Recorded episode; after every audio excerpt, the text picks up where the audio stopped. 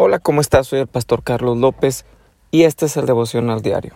Como habrás visto en la descripción de este devocional, se llama El peor día de tu vida. Y yo quiero que te recuerdes un poquito si es que has vivido un día como estos que puedas denominar este fue el peor día de mi vida. Me gustaría que pudiéramos hoy reflexionar sobre esto. Y sabes, muchas veces decimos, este es el peor día de mi vida porque me fue mal, porque las cosas no salieron como yo estaba esperando, porque por muchas razones. Pero yo quiero que vayamos a la Biblia y estudiando una de las personas de la Biblia que, que más malos días de su vida tuvo y que podemos leer en la escritura, vaya, todos tuvieron días malos, pero yo puedo ver un hombre que realmente alzó la mano y dijo, espérenme porque yo tengo los peores días de la vida de cualquier persona. Y este es David, el rey David. Y fíjate qué interesante, porque de las cosas que me acuerdo, solamente que me acuerdo, que me vienen al pensamiento, de las peores o de los peores días de su vida, pues mira, podemos comenzar enumerando que un día su familia hizo una fiesta porque venía el profeta, e iba a ungir a uno de entre sus hermanos y él, y él no fue invitado. Imagínate, no fue invitado por su padre a la fiesta donde iban a escoger rey y él era uno de los posibles candidatos. Al final sabemos la historia. Ah, ¿qué más se me viene a la mente? Uno de los peores días de, de David, de la vida de David, es cuando viene eh, Saúl y y comienza a perseguirlo porque ahora lo envidia porque ha matado al gigante. Cuando debió de haber sido un día de celebración, no, se ha convertido en el peor día de su vida porque ahora el rey lo quiere matar. Mm, ¿Qué otro día se me ocurre de la vida de David? Cuando entra como rey, ahora llega al palacio y trae el arca del pacto. Y es bien interesante porque trae el arca del pacto y viene danzando ante la presencia de Dios que está en el arca del pacto y su esposa ahora se avergüenza de él. Mm, le puede dar toda la gloria de Dios, pero su esposa se avergüenza de él. ¿Qué otro día se me ocurre? Ah, también cuando eh, un día uno de sus hijos viola a una de sus hijas, o sea, entre hermanos. Imagínate como padre cómo se pudo haber sentido. El peor día de su vida, ¿no? Ah, se me viene también el otro a la cabeza cuando su hermano o, o el otro hermano que tenía, o el otro hijo que tenía, mata al hermano que violó a su hermana. O sea, es un problema familiar. Dime si esto no es el peor día de la vida de David. Ahora, otro de los momentos críticos de David que se me ocurren es cuando su propio hijo le divide el reino. Y ahora llega a palacio y lo sacan, lo, destituye como rey, lo saca, lo saca en una guerrilla que se levanta entre el reino de Israel. Dime si todo esto que te estoy diciendo no son como para denominarlos los peores días de la vida de David. Pero sabes, todos esos días que te estoy mencionando, todos esos sucesos que te estoy mencionando, no se comparan y, no hay punto de comparación con este día que te voy a decir el día de hoy. Con este día que quiero, que quiero comenzar a hablarte porque denominamos nuestro peor día de nuestra vida cualquier situación en donde las cosas realmente no salen como uno está planeando. Pero en 2 de Samuel capítulo 24 tú te vas a encontrar la historia cuando David censa al pueblo. Y en el momento que David censa al pueblo, es decirle a Dios, fíjate que en todos estos días que te mencioné, en todos estos días, Dios estaba con él. Y por más malos que estuvieran los días, Dios estaba con él. Aunque hubo un día en el que él pecó, Dios estaba ahí, Dios estaba con él. Y, y, y en ese día que él pecó, vino la corrección de parte de Dios. Y dice la escritura que el padre que ama a su hijo lo corrige. Pero en 2 de Samuel capítulo 24 tú vas a encontrar que David censa al pueblo. Y cuando David levanta un censo en el pueblo, el censo se levantaba para que las personas o para que los demás reinos supieran cuánto poderío tenías. Ahora imagínate los pueblos que estaban alrededor de, de Israel. Pues como que no era muy... No era como de mucho presumir de parte de Israel porque ganaba todas las batallas. O sea, ¿qué, más podía presumir Israel? No tenía por qué presumir.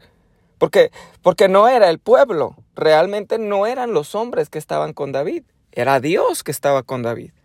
Y entonces imagínate, en 2 Samuel capítulo 24 David dice, vamos a hacer un censo. Vamos a levantarnos y vamos a, revisar cuántos hombres de guerra tenemos. Y entonces eh, Joab se levanta y le dice, le dice, Señor, pero es que pues no conviene, ¿para qué lo censamos? No, no, no, me interesa lo que tú estás diciendo, Joab, párate y ve y haz un censo. Y entonces Joab se levanta y va y hace un censo. Y esto significaba decirle a Dios, o también representaba decirle a Dios, no ocupo de tu presencia en mi vida. No ocupo que tú estés conmigo. Tan no ocupo que yo puedo depender de los hombres que están a mi mano derecha, a mi mano izquierda. Ya no ocupo de tu presencia porque tengo suficientes hombres de guerra para armar eh, eh, una batalla contra cualquier pueblo. Pero sabes, no era lo que Dios quería. Eh, Dios, la presencia de Dios estaba con David en todo momento, pero en este momento David decidió de propia mano dejar la presencia de Dios a un lado.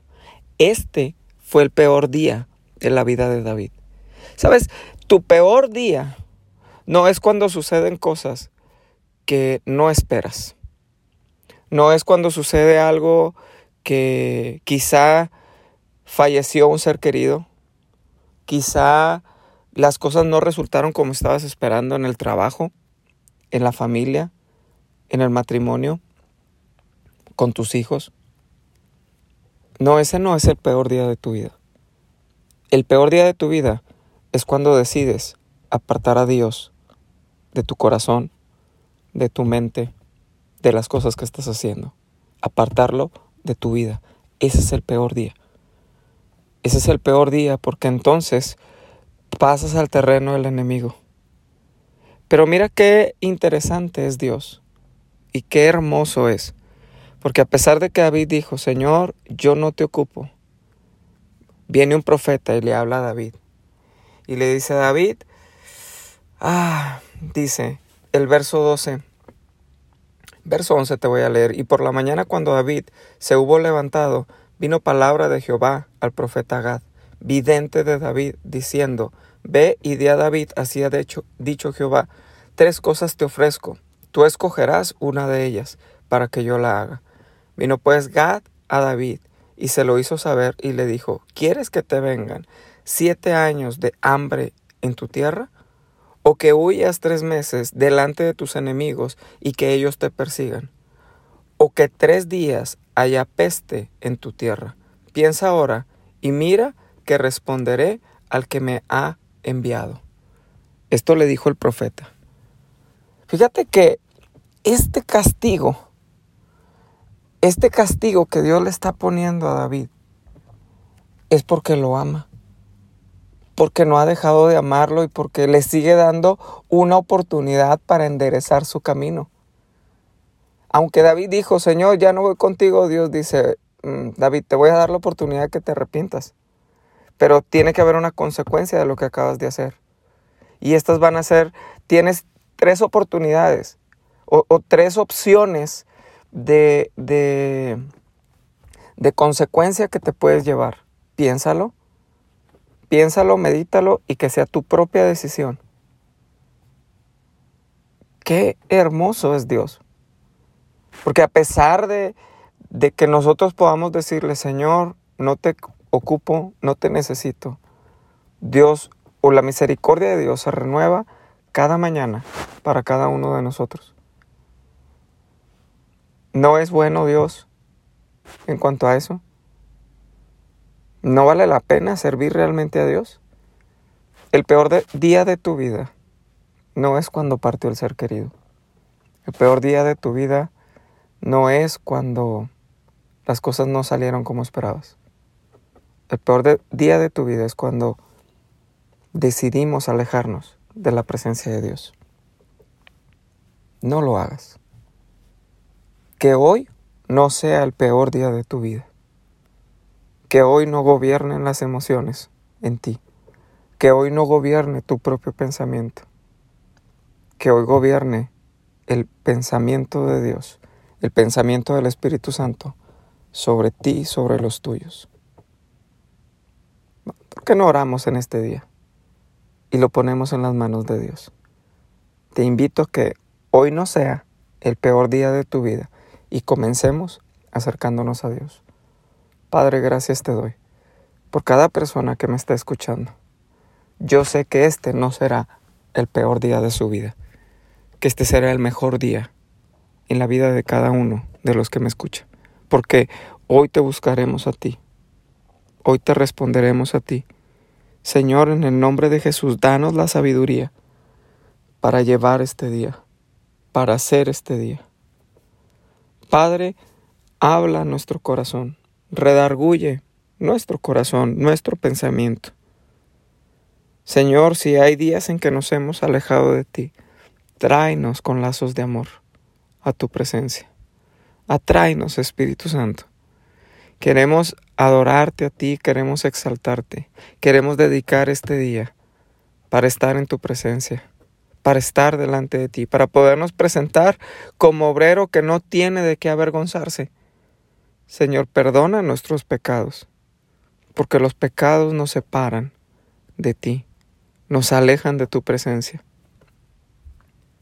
Padre, en el nombre de Jesús, yo quiero bendecir cada persona que me está escuchando. Pon un corazón reflexivo para este día.